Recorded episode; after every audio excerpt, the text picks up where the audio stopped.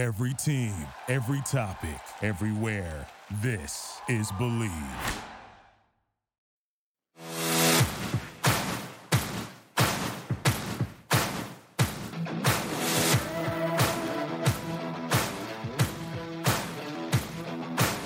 Welcome to Bleav in the Ivy League, a look inside the ancient eight teams in the Ivy League and their upcoming games with all of the stats, trends, and analysis that you want to hear.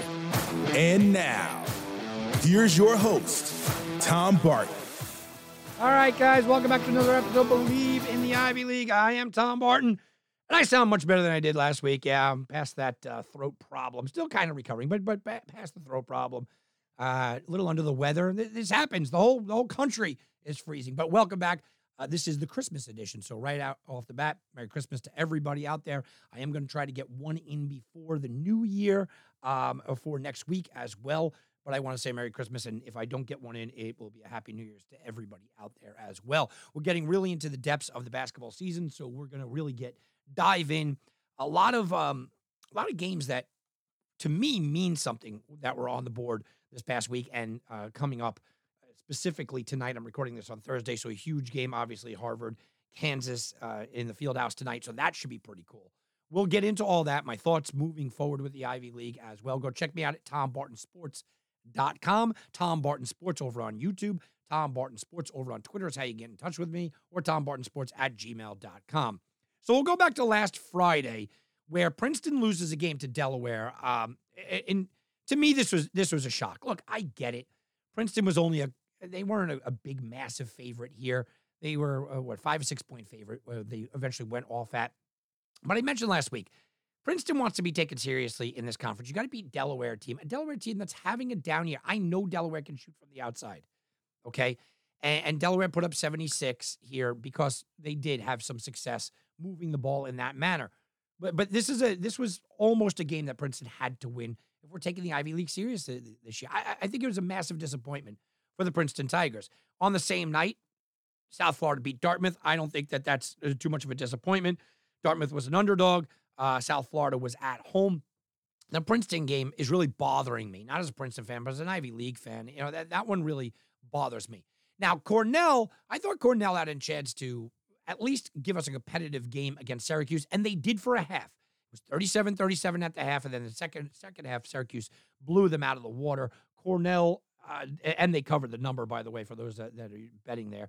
Cornell is an interesting team that I, I don't believe should be in the conversation for best in the Ivy League, but I think people are putting them up there. Syracuse is having a down year, but it's still the Carrier Dome, still a, an upsetting loss in the way that Cornell lost because they played so well in the first half. And then we had another disappointing loss on Sunday. Harvard went down to Howard in a game where Harvard only scored 54 points. 54 points at home against a Howard team that, let's be honest, they're under 500. This is not a powerhouse coming in. So, down weekend, big time for the Ivy Leagues, specifically for Harvard and Princeton, who I thought should win those games. They were favored in those games, not by, by a ton of points, but they were favored in both of those games, and it just didn't come to fruition. But here we go. As the week goes on, we start to get a little bit more favorable. Now, Cornell beats Lehigh. Now, Lehigh's not a good team. I get it. They're under 500 at 5 and 6 but they absolutely smoked and humiliated them. So Cornell coming off of a game where I thought that they had a, a unproductive game against Syracuse, at least for a half. They put up 96 on Lehigh, beat them by 32 points in the blowout. That is exactly what I wanted to see from Cornell. It's exactly that what I expected to see from Cornell, and that was a good, good feeling game after the disappointment. UMass goes out there and beats Harvard, uh, Dartmouth. Look, UMass nine and three on the year, good team. I like the fact that Dartmouth hung with them. I like the fact that Dartmouth had a lead going into the half. I think you could take away positives in a game that I didn't think Dartmouth was going to win. You could take away positives in that game. And then Harvard getting back into the win column, very impressive win against UC Irvine on the road. Uh, Harvard was a 10 point favorite, plus 420 on the money line if you are a, a, you know, a betting person looking at that, guys. Uh, Harvard played the defense that they have really now started to establish. They didn't score a lot of points, only 62. Uh, but they controlled this game from start to end. They had a two point lead at the half. They, they beat them by three in the second half. They win this game by five. it's a good win against a good UC Irvine team, specifically to start off this road trip that Harvard was on. You're going into Wednesday, Brown 67 to 51 all over New Hampshire. That's a good feeling game as well. Gets Brown over 500, gets Brown to a winning position. Uh, I like that they dominated the first half, dominated the second half, dominated the game against a New Hampshire team that is right there. They're five and seven. They're right under under 500, but they're right there. Brown at home did what it had to do. So all in all, look, you felt bad over the weekend about Harvard, but you love the bounce back against Irving, uh, Irvine. You, you didn't expect a win with Syracuse against Cornell, but you liked what you saw with Cornell specifically in the first half, and then they come back and they dominate. Princeton's the team that we needed to bounce back. Now we go into Thursday, and you look at Cornell and you go, okay, look, I'm looking at this Cornell team going on the road against Colgate. Th- this is a game where they have to come out firing. I want to see them come out early, often, shooting the ball. I want to see them get into the 70s here and, and get another win. Let's start putting wins together for Cornell. And I think they can. Look, Colgate is not a good team. Right off the bounce, I think that Colgate early on in the game, you like first halves, take uh, take Cornell in the first half. Colgate early in the games, I've seen some slippage. I've seen them not come out of the locker room in a great situation. I like Cornell in the first half to come out, establish themselves, and then overall the, the full game, they should win the game. I, I don't know if they're going to win it handedly, but they should win this game, and it should be a higher scoring game. And I think a lot of people are going to expect here. Um, this game should get into the 130s or so. Uh, and that right now is about the the line for Cornell that you're looking at. Look, if they could get about 70 points, they should win most of their games.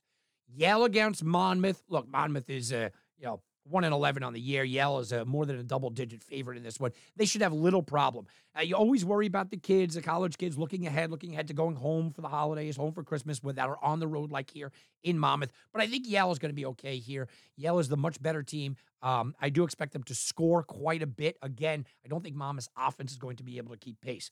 And then you got the big one Harvard against Kansas. Kansas is like 22 point favorites here. Okay. I mean, uh, they should blow them out. But I want to see, just like I, with Cornell, I want to see moments where I can see Harvard playing well.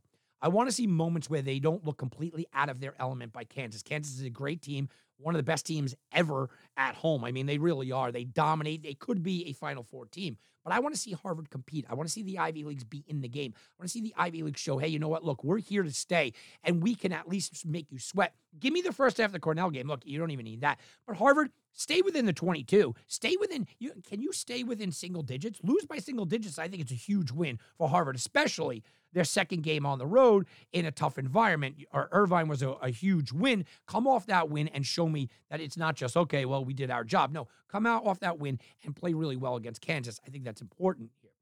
Friday, we're going to get Princeton against Keene, right? That Princeton should recover really well and absolutely just fire on all cylinders. And that's what they need. Look, Princeton needed a game like this uh, where they just absolutely dominate a team. And that's going to be the situation. I think they absolutely dominate this team. Finally, I'm going to give you next Wednesday's game because I don't know if I'm going to be able to record Wednesday or Thursday. Penn takes on Wilkes. Uh, again, a D2 team. They should run all over them. Penn is another team, wants to get back to 500 with a win here, can do so. I think they have no problem with Wilkes. I think they absolutely d- destroy them here. Columbia takes on Maryland Eastern Shore. Columbia is not a great team, but they are at home. This is a spot where a lot of the kids, you know, right after Christmas, they get a little unfocused looking at New Year's. I think Columbia can win this game. I don't think that they're going to be uh, th- this massive favorite either. They are over 500 at home at four and three. Maryland East Shore, Eastern Shore, they're one and seven away. They have their away problems, but they have played eight games away, so they know how to handle it. I think Columbia needs this win, and they get the win. And then Harvard's back on the road against Maine in a spot where Maine is a tricky team. Maine is not a good team. Let, let, let's just make that very clear. But it's tricky. Harvard's taken on UC Irvine, then they go to the field house against Kansas. This is one of those mental games where I can see Harvard struggling out of the gates just because their minds are not in it. Now, look, Maine is not a good team, uh, uh, specifically on the defensive side of the, of the ball. They just gave up 87 and 95, but both those games were on the road and they were against good opponents. This is a team that has problems scoring, and that is where I think Harvard's going to live. Look, their last couple of losses here 61 55, 61, 67, 63. I think Harvard could shut them down. I mean, you have against a 50 and a win against Merrimack. Outside of that, they don't score a lot. So Harvard should be able to control the ball here. Harvard should be able to sit back and control the pace of the game. And if Harvard controls the game and controls the pace of the game, I think they're in a good position to pull off the win. So Guys, the Ivy Leagues, we're going to start getting uh, hot and heavy here. There's a lot of good games on tap. I want you to all to enjoy your Christmas. I will be back before New, New Year, so I don't want to say Happy New Year's yet, but in case you don't catch me, Happy New Year's. I know how it can get crazy right around the holiday time for everybody listening. I want to say thank you very much for listening, supporting me. Please go like the channel, subscribe to the channel. It really does help. Thank you very much, everybody. Have a very good holiday weekend. Thank you for listening to Bleav. You can show support to your host by subscribing to the show and giving us a five star rating on your preferred platform. Check us out at Bleav.com and search for B L E A V on YouTube. Pulling up to Mickey D's just for drinks? Oh, yeah, that's me. Nothing extra, just perfection and a straw. Coming in hot for the coldest cups on the block. Because there are drinks, then there are drinks from McDonald's. Mix things up with any size lemonade or sweet tea for $1.49. Perfect with our classic fries. Price and participation may vary, cannot be combined with any other offer. Ba da ba ba ba.